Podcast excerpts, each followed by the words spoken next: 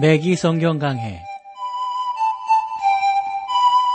Thru the Bible 제공으로 창세기부터 요한계시록까지 강해한 매기 목사님의 강해 설교를 보내드리는 매기 성경 강해 오늘도 목동제일교회 김성근 목사님께서 말씀을 전해주시겠습니다.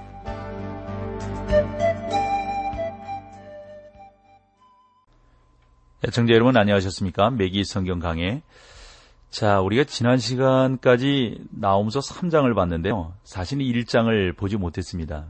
그래서 어, 매기 목사님께서 이걸 1장을 나중에 설명을 하시기 때문에 요번에 1장을 여러분들과 함께 나눠보도록 하겠습니다.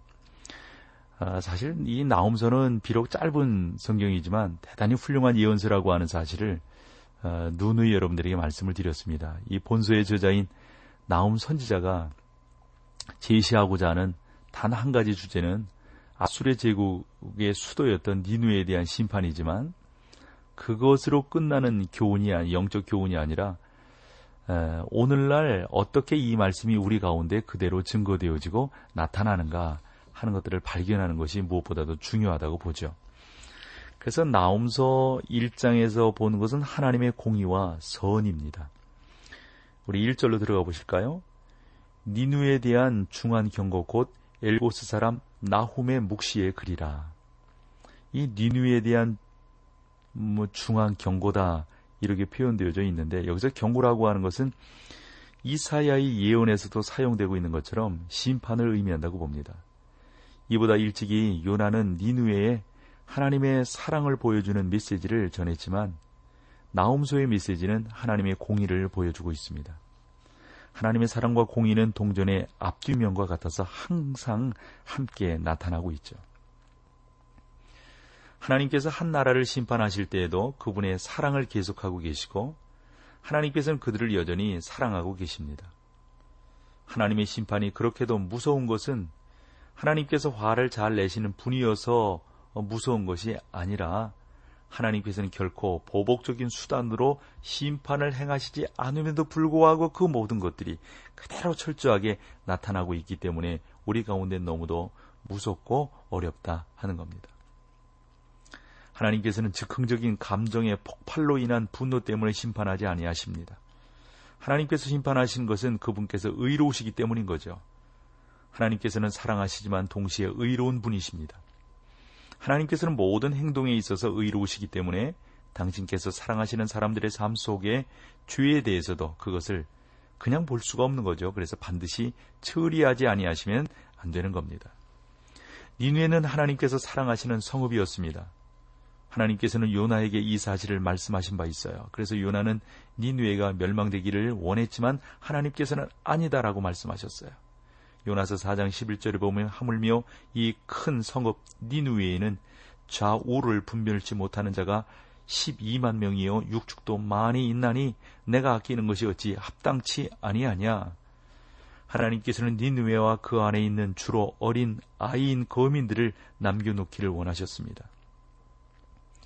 그러므로 하나님께서 니누에를 남겨놓으셨지만 이번에는 이처럼 거대한 성읍에 하나님의 심판이 임하게 되리라고 하는 것이 나움 선지자의 메시지입니다.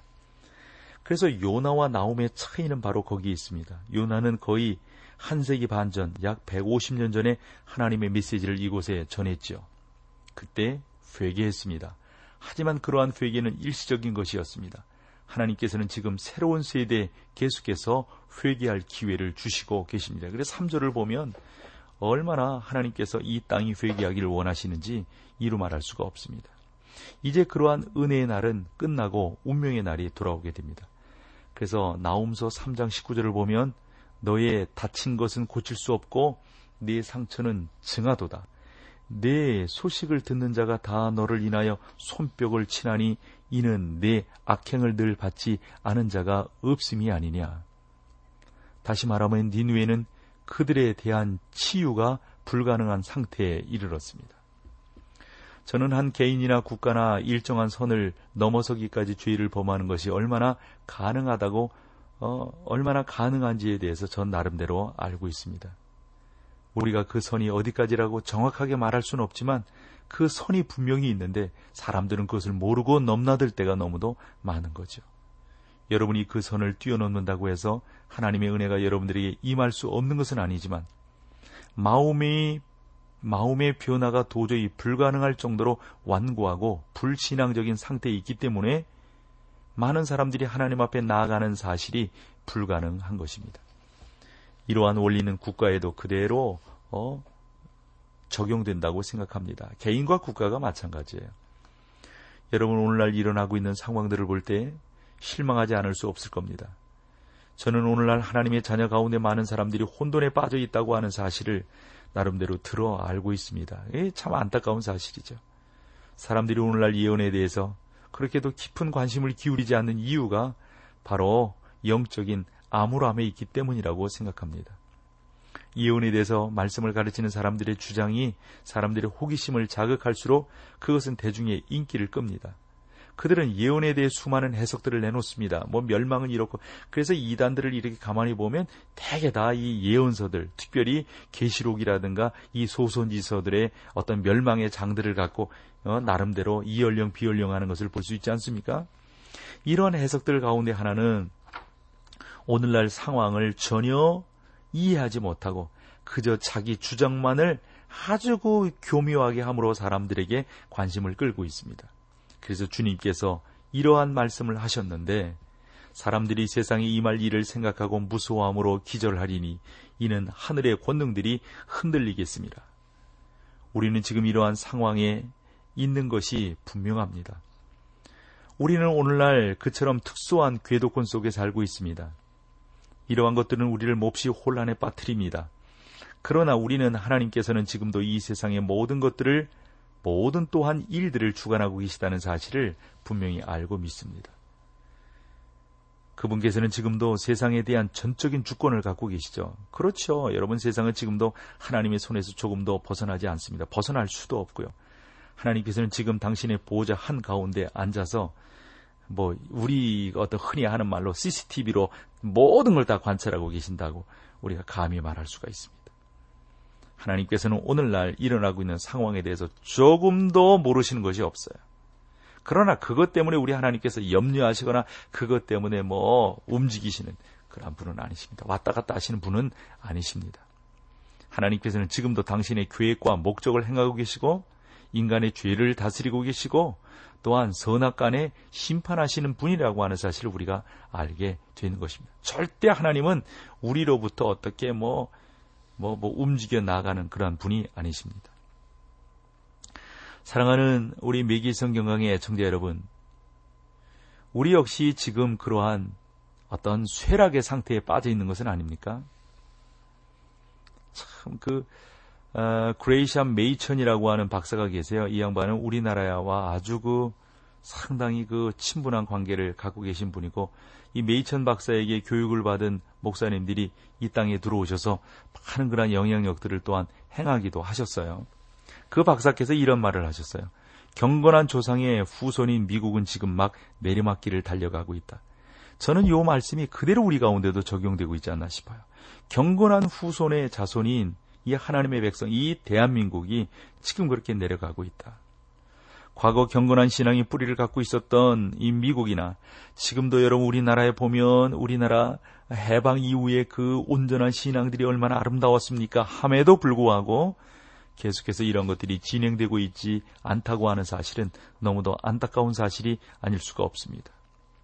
우리는 지금 이, 이 아래를 향해서 내려가고 있는 우리들의 모습이 아닌가 다시 한번 생각해 봅니다.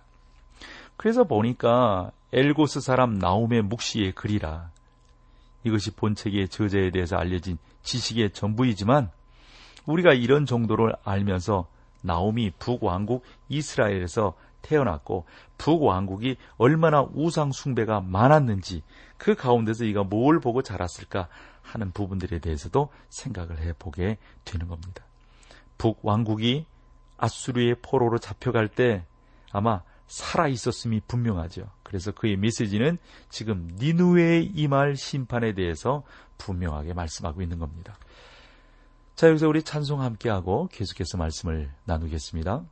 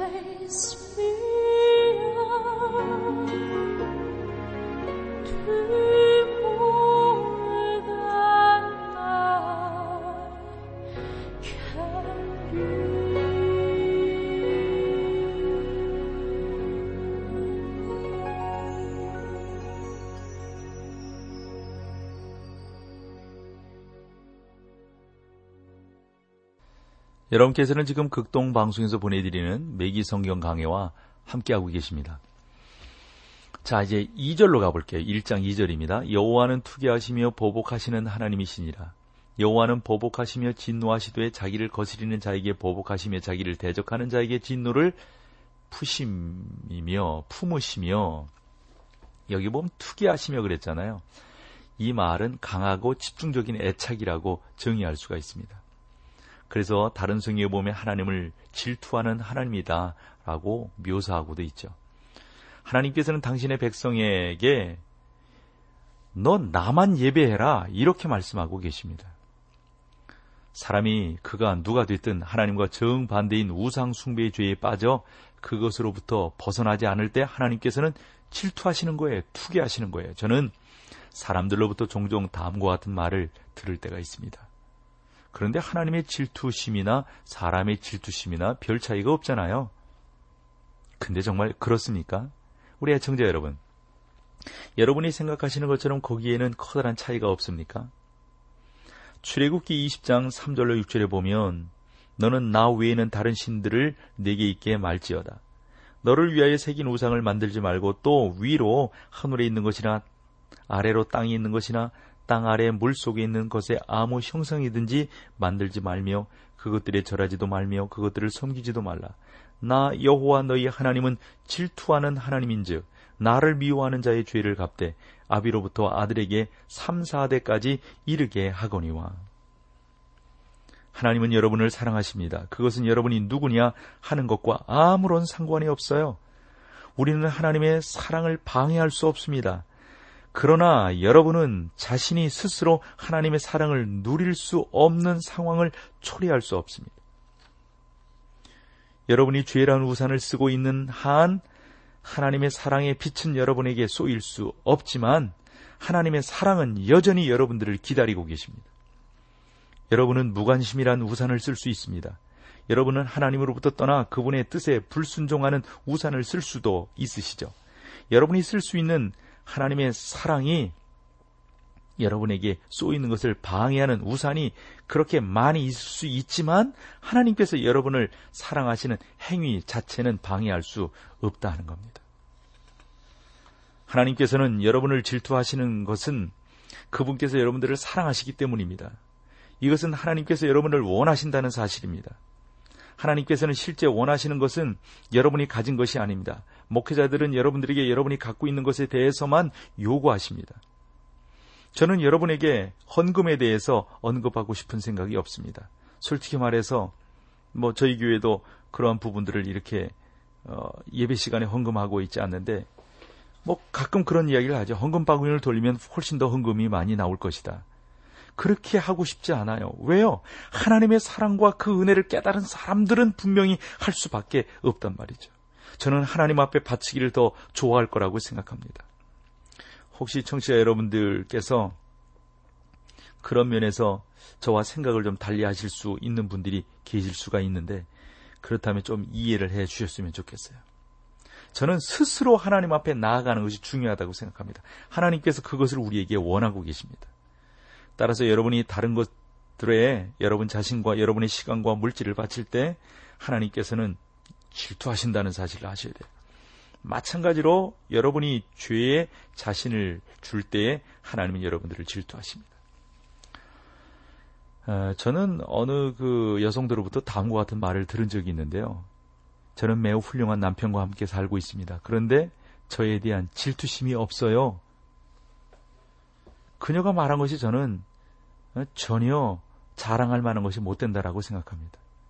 우리는 지금 음, 이런 것들이 미덕인 시대에 살고 있지 않아요. 여러분 정말 사랑한다면 질투가 있는 거예요. 여러분 정말 사랑한다면 그 사람이 다른 데 관심을 쓰는 것에 대해서 예, 여러분 질투가 있죠. 사랑하는 여러분, 만약 여러분이 그러한 여자분들이 여자분이라면 여러분 절대 좋은 남편을 얻을 수 없습니다. 왜냐하면 훌륭한 남편은 여러분을 사랑하고 무엇보다도 여러분을 여러분을 원하는 그러한 삶의 모습으로 살기 때문입니다.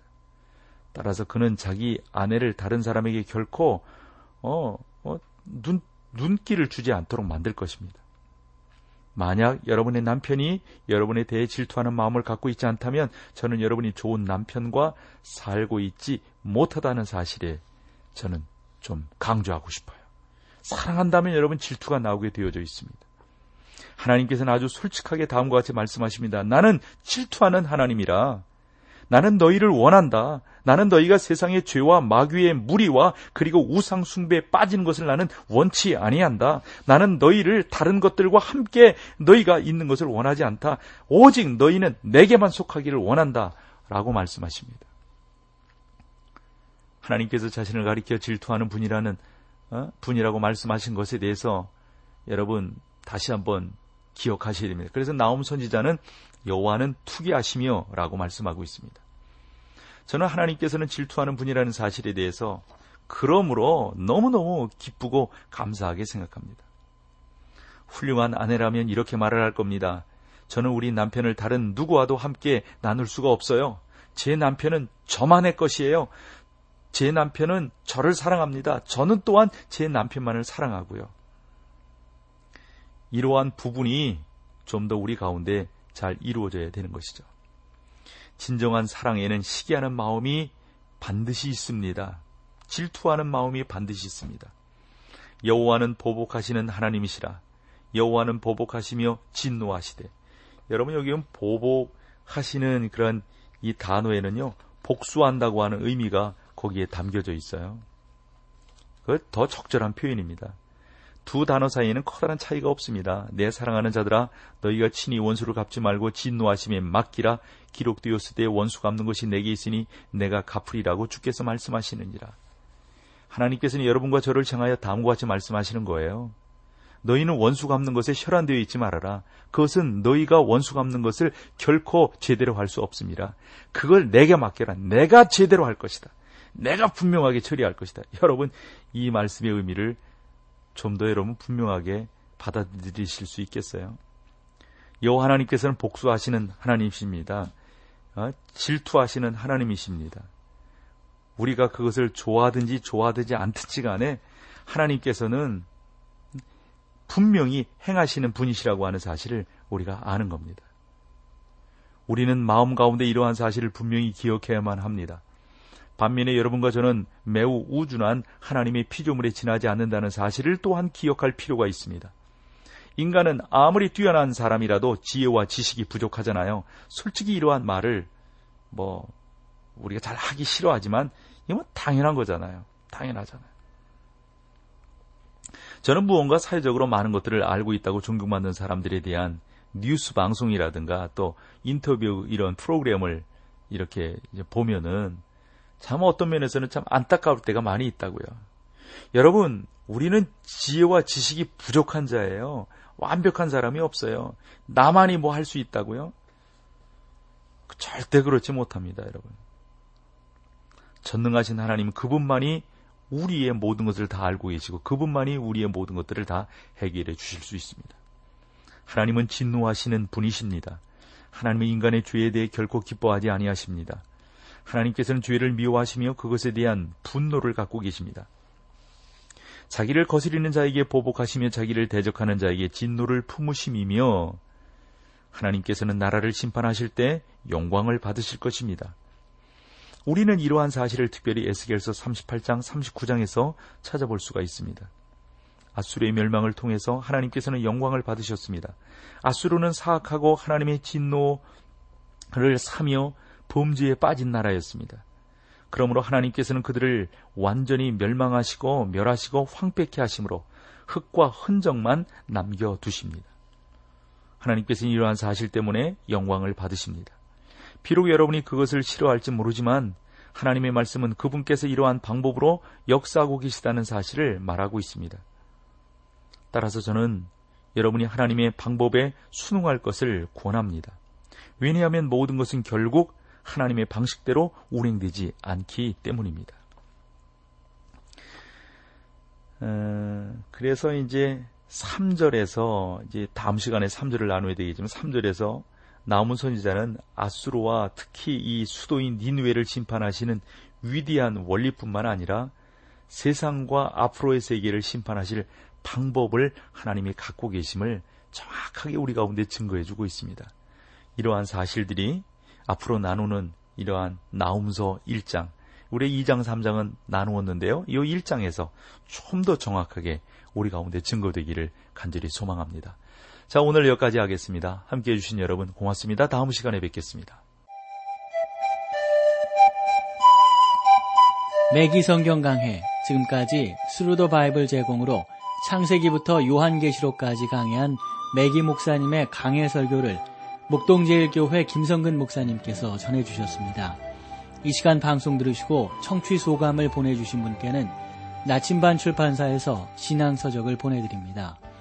청취 소감을 남겨주실 분들은 극동방송 홈페이지에 매기 성경 강해로 들어오셔서 사연을 남겨주시거나 문자로 참여하실 분들은 한 통에 50원의 유료 문자 샵 1069, 샵 1069번으로 보내주시기 바랍니다. 매기 성경 강해 오늘 순서를 마칩니다.